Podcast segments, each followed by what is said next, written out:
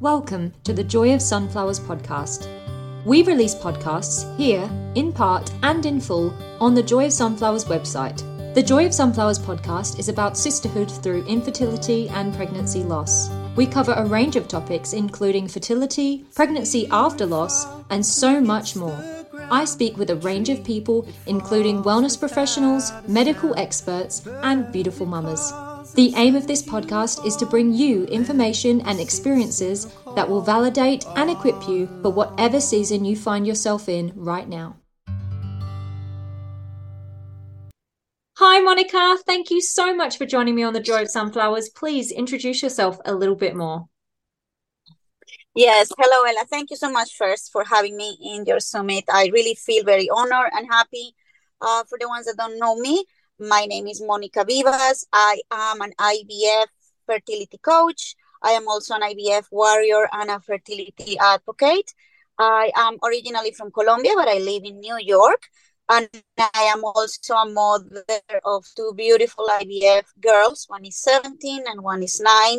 I have a stepdaughter whom is 22 years old. And I am married 20 years ago with my husband, whom is from Israel. That's a little bit of, you know, making my bio short and for people to know a little bit about who I am. Lovely. Yeah.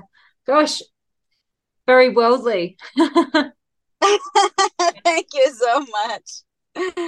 Um, so let's dive right in and start from the beginning. So, did you always know you wanted to be a mom, or was it something that you sort of moved towards?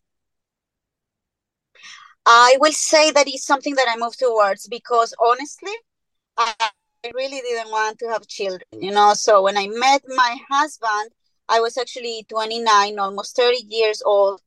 And um, I think that the fact that I met him and when I moved to the States and uh, I uh, met my stepdaughter, in that time she was one year and four months, and she used to come and visit, you know, during the week and then every other weekend. I kind of connect with that motherhood feeling. Although before I married him, I, I was not into children, not because I didn't like children, but because I thought the world was too crazy to have children. And look how it is now, it's even worse. you know how it's like. I was thinking, but why I need to have children? You know, if the world is so crazy. So I was in that, even though I was 29, I always had this very young spirit. I never was scared to, you know, to have that belief that in my culture, especially in Latin culture, if you are over 25 and you are not married, oh my God, you are already old. You will not find no one. You're going to stay like uh, dressing uh, saints in the church, something like that. So I remember my aunts telling me, but you are 29, you're supposed to be married and have kids. And I'm like, I don't want that. I want to live life, being single, enjoy, travel, still party. That's my soul, is very young. But then when my sister, my my middle sister, she got pregnant when she was uh, 17, and then she had a baby about 18. And my nephew, whom today is 26, he was the one that started to wake up that on me, but subconsciously, you know, like in the back of my head, I didn't, because I was thinking for me, it's very important.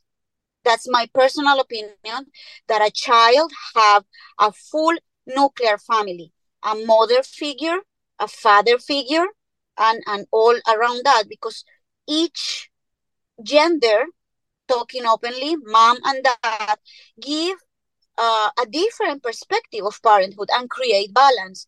So yes beautiful but i was single so it was just in the back of my mind. So when i met my husband in match.com at the age of uh, the, my end uh, the end of the year of 2002 i was almost getting to my 30s we you know fall in love like right away he was here in the states i was in colombia and you know we chat and he went to visit me. And uh, you know he told me i have a daughter he showed me the pictures and it was so beautiful. But when i came here i kind of connect with that complete. So my nephew kind of created daniela my stepdaughter kind of bloomed that feeling. And every time she used to leave i felt that emptiness. So I say, no, no, no, no, no. I need to have my own child now. Motherhood is calling me. No matter how the world it is, you know how you get into that mindset. I want to be a mom. And Ella, I kind of took it for granted. Why? Because from my mom's side, I come from a very big family. my mom, uh, my grandmother, and my grandfather, my mom parents, they had 18 kids from the, the both of them, same mom, same dad, 18, nine girls, nine boys. We are 243 cousins. My grandfather died at 102 years old, and he met his fifth generation, sixth generation actually. Wow. He was a great great grandfather. so everybody in my mom family they got pregnant with a blow of a kiss. So I am like, okay, so I just need to start to work on it and I'm going to get pregnant with the blow of a kiss. But it didn't happen to me. I was the only one from all the 243 cousins that had the fertility issue. So God put me there a little star, which I am today grateful for, which maybe I have the opportunity to say why, but it was struggling, you know. So we were trying with my husband for about three months. I see I don't get pregnant, and I start even to think, oh my God, something is wrong with me. The guy has a daughter. My family is full of kids. They get pregnant in a matter of a month, and I'm not. So he was telling me, no, you know, it's only three months.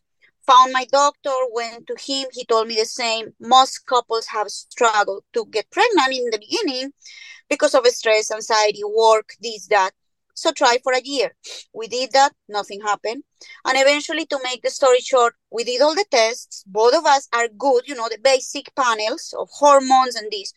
Everything came up okay. And then my doctor says we need to move on with more detailed tests, uh, tests, you know, like a thyroid panel and then physical tests going in to check my fallopian tubes, my uterus shape. Something is not good or is is, is not my body is telling me something.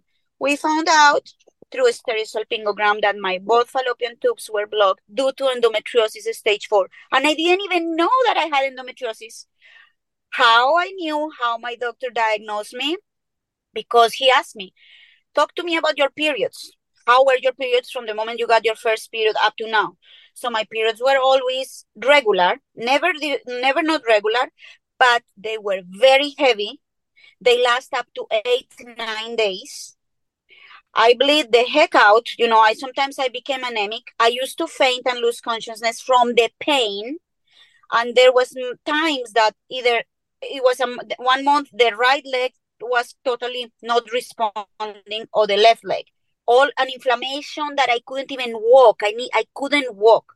So, but because my aunts and my mom had kind of similar symptoms. So you never think it's something. You say, oh, it's genetic. No. All that symptoms are endometriosis. So my endometriosis went so advanced. And in Colombia, I never, because I didn't, I was not interested in having kids. So I didn't pay attention on that.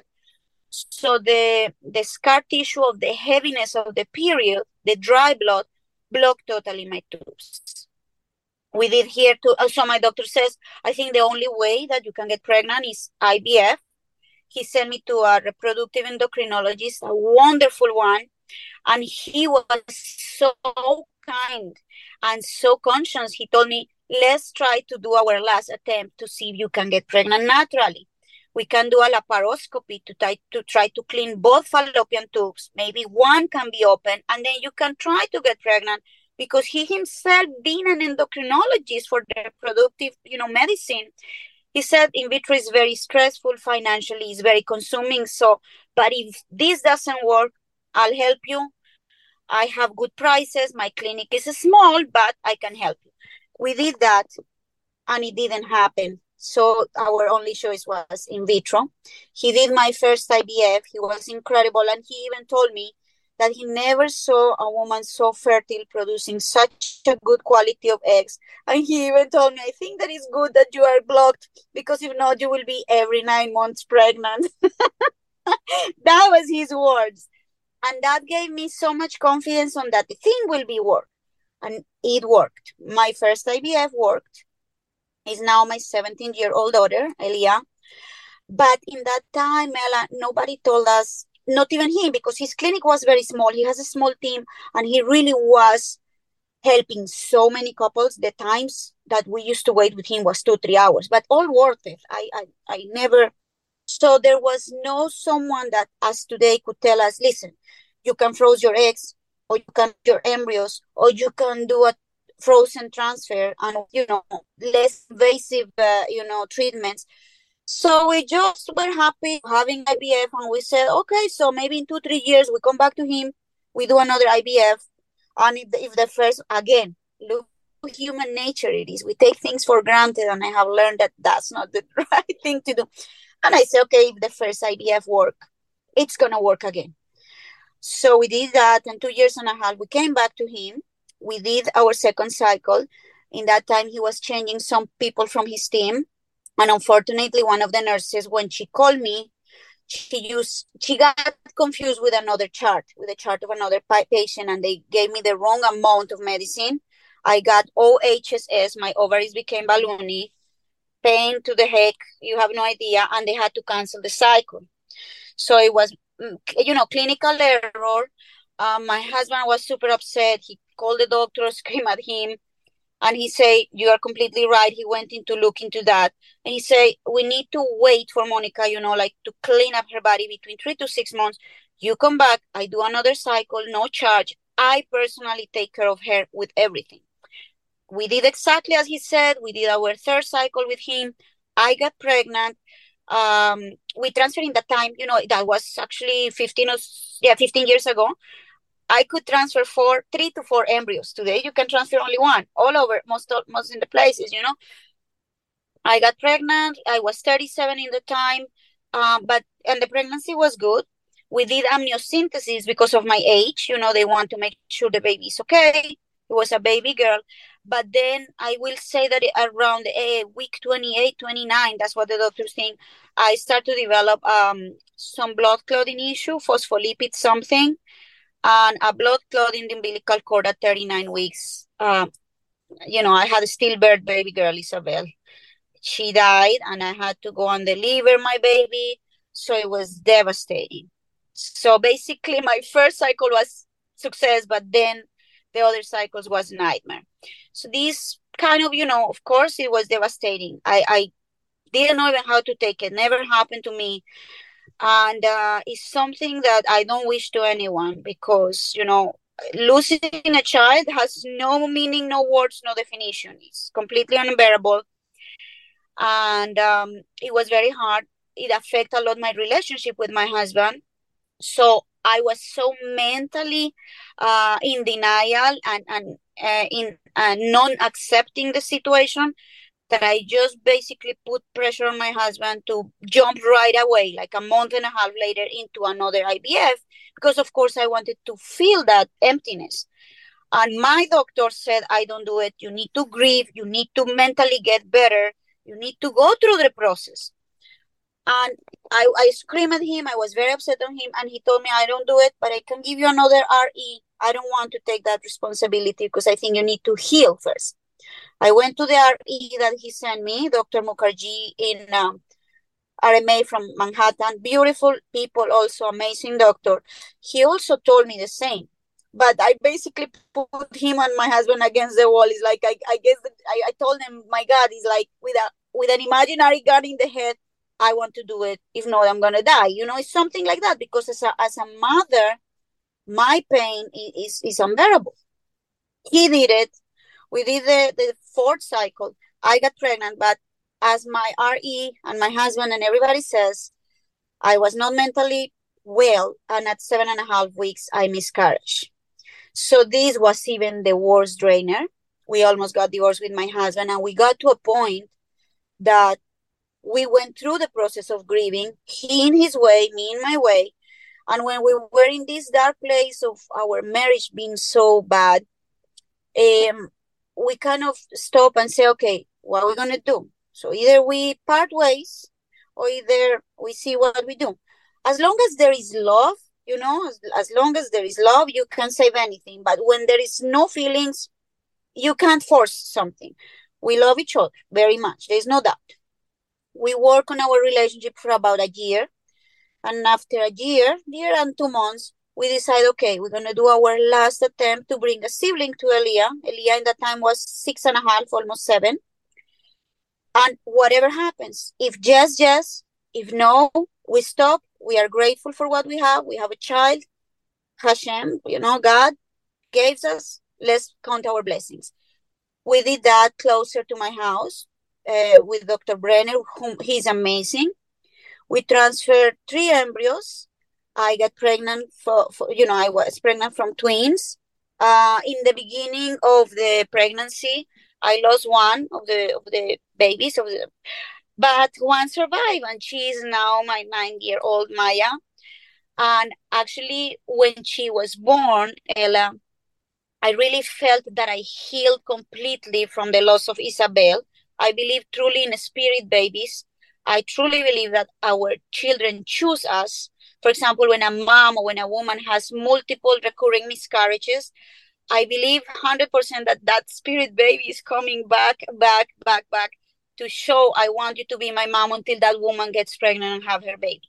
So I feel that Maya eh, was the same soul of Isabel back to me in the right time, the right moment. Of course, she's unique, but God somehow, that's my feeling, gave back to me that soul and that healed me. Doesn't mean that scar is not there. There's times that I, of course, cry. You know, I, I it's, a, it's human to feel that, but that's my story. And all this pain, all these hell of things that happened to me, is what inspired me to do what I do today. I love what I do. I truly love it. And that's why I say my pain became my purpose. And, and I am in love with what I do. And my main purpose is help women and couples, you know, all over the world to conceive, to try to conceive the most natural way possible, which is naturally. Um, but if the only choice is the same choice I had to go, as well prepare them and be their emotional and and you know mental support because most clinics don't have that. Of course doctors work like this you know it's patient after patient after patient. But the emotional and psychological and and you know um compassionate support is really missing it's a missing piece. And that is a big part on a successful outcome. That's the way i think. And that's my story. Yeah, wow. There's just there's so much to to your story. Gosh. Where to begin with questions? Absolutely. I am an open book. yeah, um so with your your process of loss um and grieving how how was that how did it go and I, I know you said that there was a lot of time um uh, between you and your husband where things weren't so good and and you had a hard time both of you. So how what was your process? Well um it was really very difficult you know. Um one of my aunts actually uh she had a stillbirth baby boy when i was probably i will say maybe nine or eight. I remember that like yesterday. So when Isabel uh, kind of she used to move a lot. She was a very active baby. So she stopped to move on October third, uh, second, October second, and I told my husband I don't feel the baby moving too much, and he said, you know, but remember with Elia, my first one, there was a time, of course, that she didn't move, and we freaked out because it was our first pregnancy. We went to the hospital. They did the sonogram. The heartbeat is there. The baby's sleeping. So she and she was the most chill baby. She's still a 17 year old the chillest person in the world so he told me you know remember with Elia what happened so i kind of let it go but in the back of my mind ella i even came and told my mom you know i am scared that maybe i'm gonna go through the same like my aunt went and she said don't, don't say that you know like don't put things on that somehow my intuition was telling me but i refused to listen from the fear of, you know, thinking may, might be true. So once this happened, I'm not to lie to you, uh, Ella, it's a very difficult thing to handle. I didn't went to therapy, uh, but because I think that because I have the support of our synagogue, you know, we are Jewish and we belong to uh, a Chabad synagogue, and our rabbi and the community were incredible. We didn't have to pay one penny for the burial of my daughter. One thing, I don't know where she's buried because in our religion, when a baby born, to be able to sit Shiva means to like a funeral in, in Christianity or other really to have a funeral, the baby needs to be alive for 30 days, not 29, not 28. 30 so because it's something like it doesn't belong to me belongs much more to you know to god. It's more of a kind of that spiritual part so when that happened is a, a rabbi and a little committee of rabbis whom take care of the baby and they go and bury it in a place that only they know. Of course jewish cemetery. I don't know and i am very grateful i don't know because i would be every day there. So god knows how i follow that kind of things so my rabbi, the community, they took care of everything. There was a moment that we had to tell the rabbi, please tell the people not to send more food because it was and every day for about a month and a half, people coming to the house supporting us. So I think that part was a big support for me. My mom is with me since my kids born. So, you know, and um, well my husband and that this is the part that with my husband things start to be a little weird because i learned that we grieve differently. Women we are very emotional. Men is very rational. They are more mind and i discovered that they are more mind because they are weaker than us. They are they they have no yeah yeah look they have been raised and this is in general i, I will say all cultures that because they are the men, they need to be strong. Boys don't cry. Remember that? You know, boys don't. And it's the most silly thing in the world because we are humans. We both have feminine and and, and male side. Women, us more feminine because that's how God created us, and then men a little bit more strong. But to have feelings and emotions is completely valid. So he was really, his grieving was running away from the pain. So he went to work more. He was drinking. Uh, he was coming home uh, late. If I would want to talk about it, he was. I don't want to talk about it. This is, is I, you know, scared. So I felt that he really was not connecting with my pain. I judged him like he was without feelings, that he was like a rock, like he didn't care, that he was basically an ass that don't feel. And he was not able to communicate to tell me that it was not that, that he was feeling a lot of pain. And the only way for him was to run away from the pain because he didn't want to confront it. So that put a strain between us. And another thing that I'm very open to say is, Ella, yes, I, I thought about taking my life because it's a pain that is unbearable. And um, it put us in such a selfish mode that I didn't care about my mom, my husband, my daughter, Elia, who, she was uh, almost five. I was caring all, always about my emotional pain, my pain, how I can. But I'm grateful because I am very scared from physical pain, even from a little cut from a paper, like the most chicken. And I was actually looking in the internet what is the the, the, the painfulness the, the non-painful way to die and i the one that I found really that was so fun. I know I laugh now. Like I was looking, and the only way I found it was not such a legal one. So then my mind goes too far. My mind works very fast. And then my mind is like, okay, so if I do this and maybe I don't die, they're gonna put me in a crazy house with that church that tie me up. I'm gonna end up in a four by four room with the pain, you know, the emotional pain of losing my child, wanting to die but not being, being able to do anything. So is is worst. And somehow that click on my mind and i say you know what?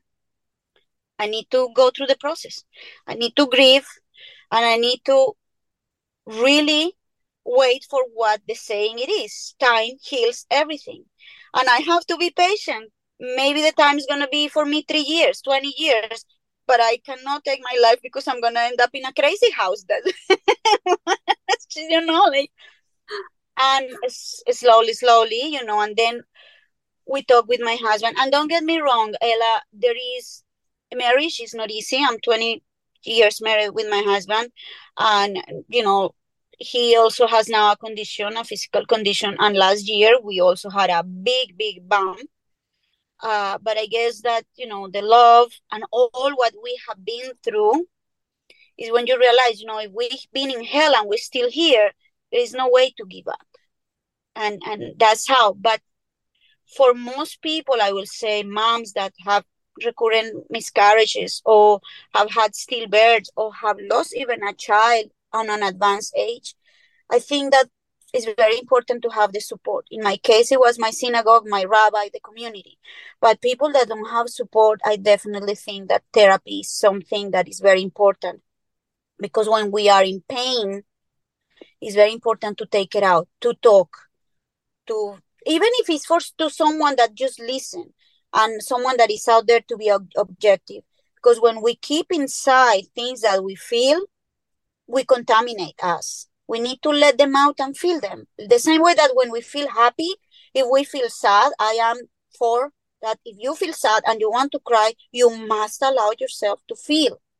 Because then it's releasing that and you have space to say, okay, now I am a little calm. Let me see what I can do. And, you know, think a little clear. Yeah, no, it's so true. And I think, um, I mean, I'm glad you're here, by the way. um, and I like I like the way you thought about it as well. Like, uh, you know, I don't want to end up in a crazy house, and I think that sometimes I think that is actually what stops some people from doing that. um, I I did go through something like that myself when I was a teenager, like the actual um depression, um, and those sorts of thoughts, and I can understand that when you're in that, um, and just the irrational rationalizations that come uh, in the mind. Um, but yes, I'm very glad that you're here speaking with me. And if anyone else is going through this right now and they're thinking and they've got these thoughts, um, at some point, someone's going to tell you that they're glad you're here. Oh my gosh, yes.